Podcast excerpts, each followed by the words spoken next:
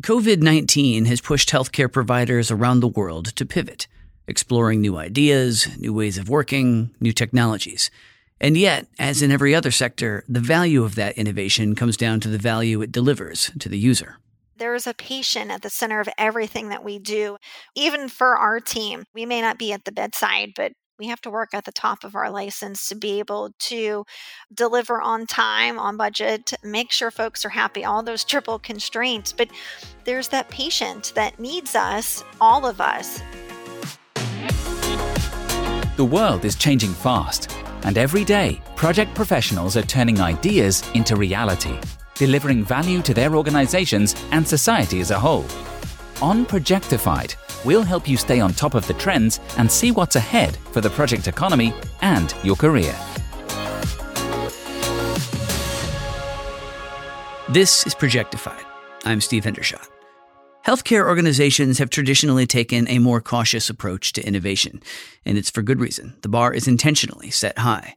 Virtual visits, for example, were a necessary pandemic pivot, but they require far more than rolling out new technology. Providers have to ensure the sessions provide the necessary care while also protecting patient privacy. And it's not only telehealth. We've also seen breakthrough innovations in robotics, AI, and analytics, all reshaping the delivery of care around the world. Today, we'll hear from a couple of project leaders navigating these changes. We start off with BigMedilytics, a European consortium led by health tech giant Philips, aiming to provide an infusion of data science and algorithmic insight into healthcare. It's a huge project involving 12 pilots spanning 11 million patients across eight countries and crisscrossing a diverse group of stakeholders. It also included a social science component. BigMedilytics wanted social science experts to figure out how all these stakeholders could connect most effectively.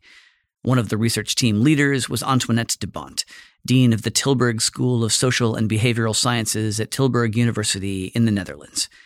I asked her how team members collaborated across fields to execute these pilots and how their work might inform future collaborations involving data science and healthcare.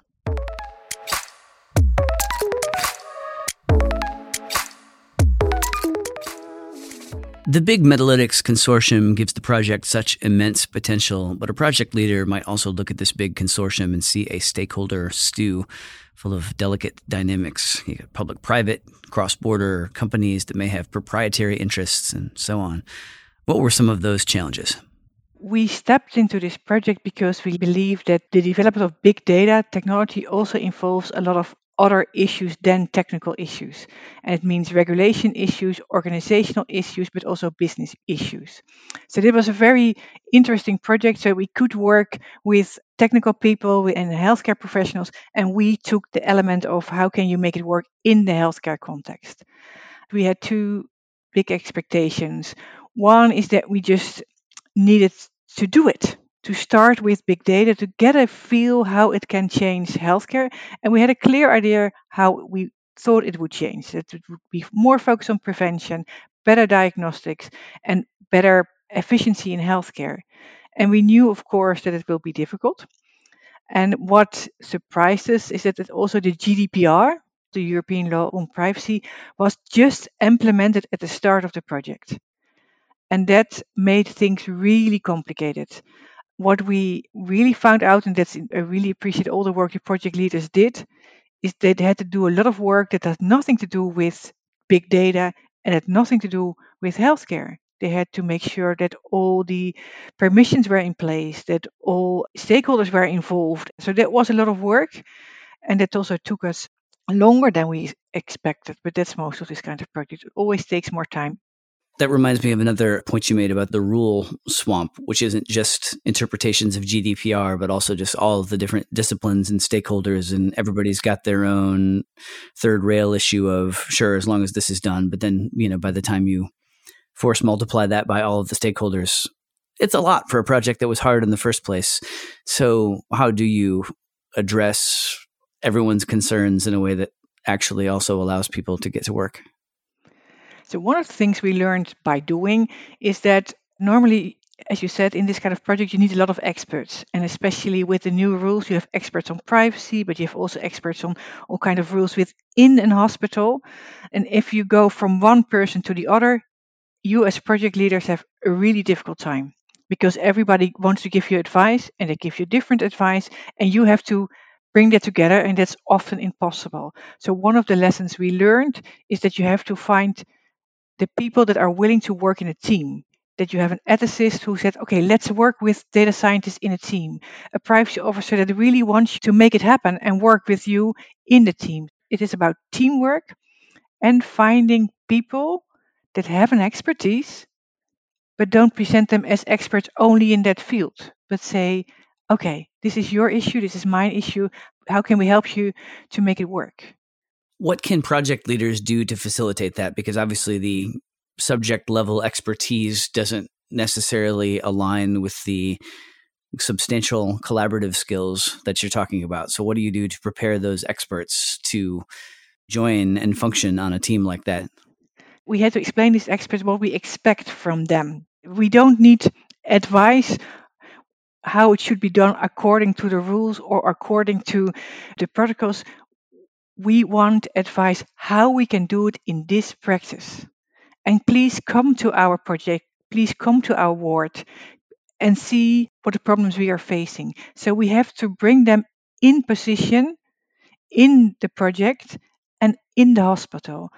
And then ask the right question. It's not what is the rule, No, please explain me how can we apply the rule? Applying data science to healthcare is still fairly new, and these projects can sometimes evolve as they progress. How can project leaders at the outset of a project provide themselves the latitude to make those changes while also providing enough specificity around what they're planning to deliver?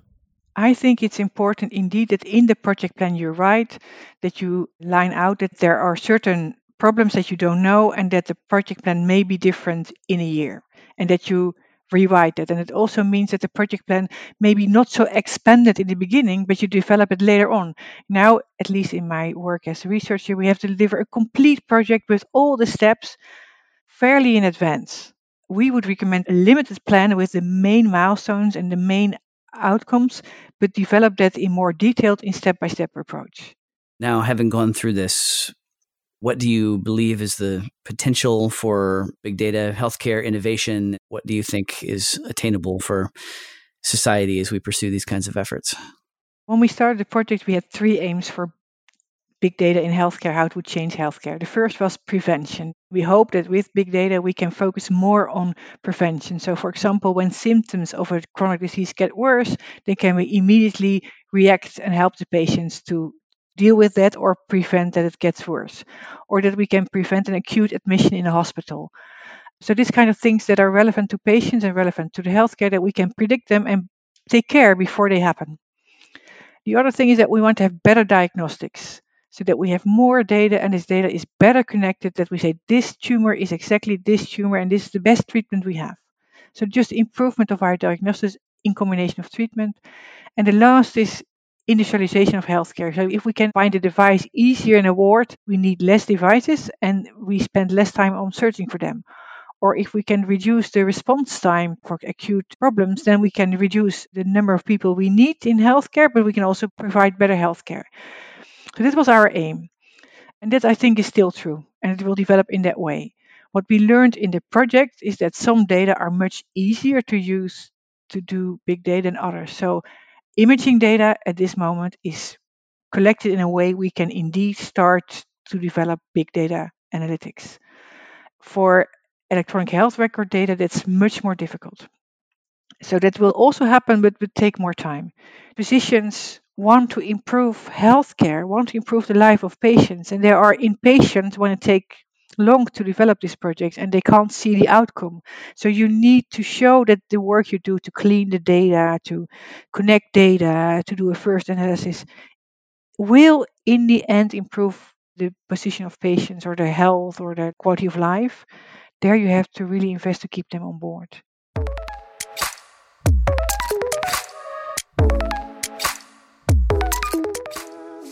Crises have a way of spurring innovation, and COVID 19 spurred healthcare organizations around the world to adapt to new ways of delivering care. Case in point, the Moffitt Cancer Center in Tampa, Florida, in the U.S., which received the 2021 PMO of the Year award. Projectified's Hannah Schmidt spoke to Christine Duvall, director of the Enterprise Project Management team at the organization, about the nonprofit's approach to innovation and how that played out amidst the pandemic.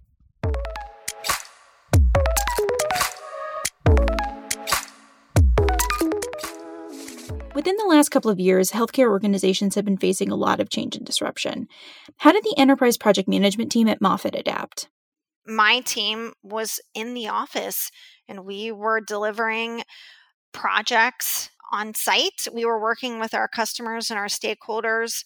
And then, as soon as COVID hit, we were non essential personnel. So, we had to take all of our projects that we had within the portfolio and we just pivoted and flipped them virtually everything was done through Zoom, or if we had to go on site because we are dealing with immunocompromised patients, we had to be very mindful and we had to follow proper protocol. So you're obviously figuring out this new way of working. And then you're also having to look at okay, these are the projects that were in the pipeline. How did COVID affect the project prioritization in the portfolio? For our team, we really helped lead that effort on what projects do we currently have already in flight? What do we need to pause? Maybe it's from a temporary perspective, maybe it's for a longer pause until we seen what was going to happen with our volumes or do we stop it altogether or do we just continue? My team was instrumental on the analysis and the evaluation of that existing portfolio of work. We utilized investment capacity planning to do those scenario based situations with our portfolio committee and those executives to say, okay, based upon our resources, our actuals, what can we get done right now? What are the forecasts telling us in regards to the effort? What are those key areas, those key SMEs that we're going to need? It really, truly was important for us to take those actuals, but then also our resources, our Moffitt team members to execute those projects, to really have those thoughtful discussions on what we can and can't do. And we did see where there were projects that we had to temporarily pause until we saw what the current landscape was going to be.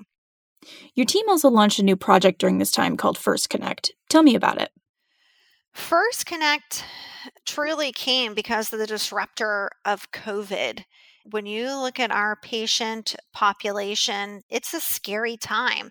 They may have just been diagnosed with cancer, they may have delayed treatment. One of our physicians said, Is there an opportunity for us to connect with our patients within 24 hours uh, of being financially cleared? So basically, they would be connected with somebody that was a subject matter expert within let's say their disease type and you would get to connect with them you would have a call you would talk through whatever questions you had you would talk through the process.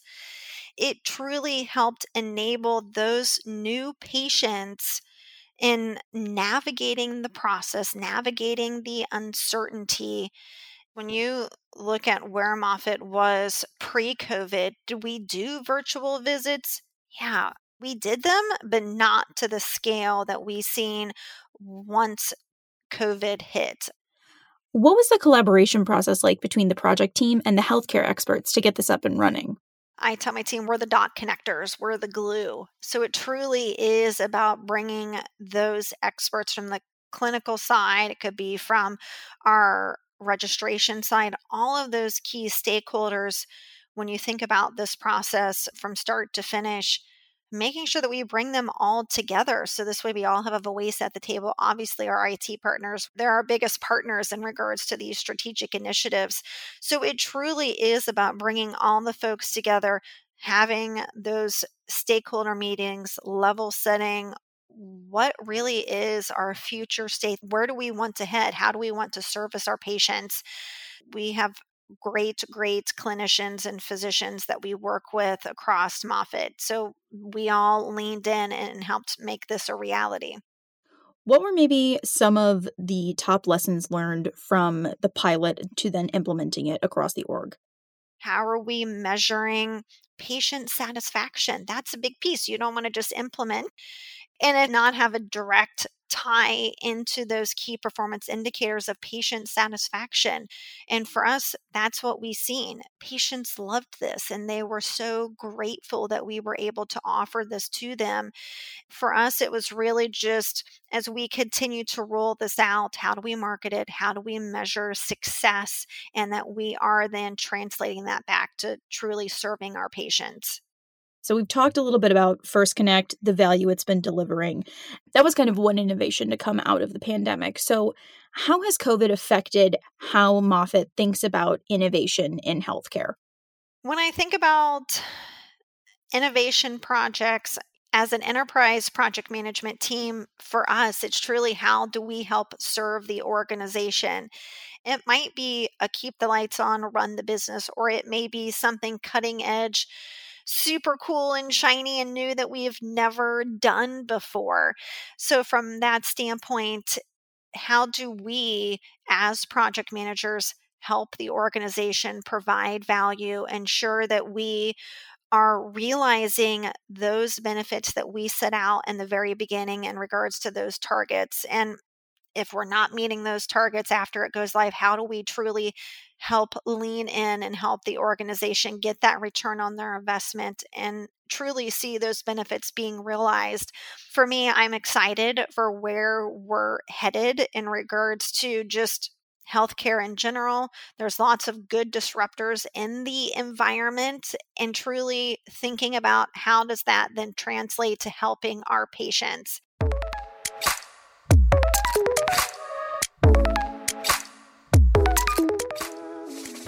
Can be easy to get caught up in chasing the next big thing.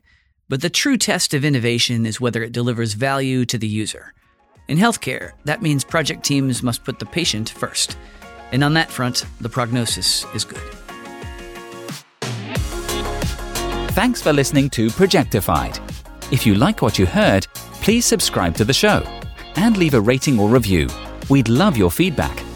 To hear more episodes of Projectified, visit Apple Podcasts, Google Play Music, Stitcher, Spotify, or SoundCloud, or head to pmi.org/podcast.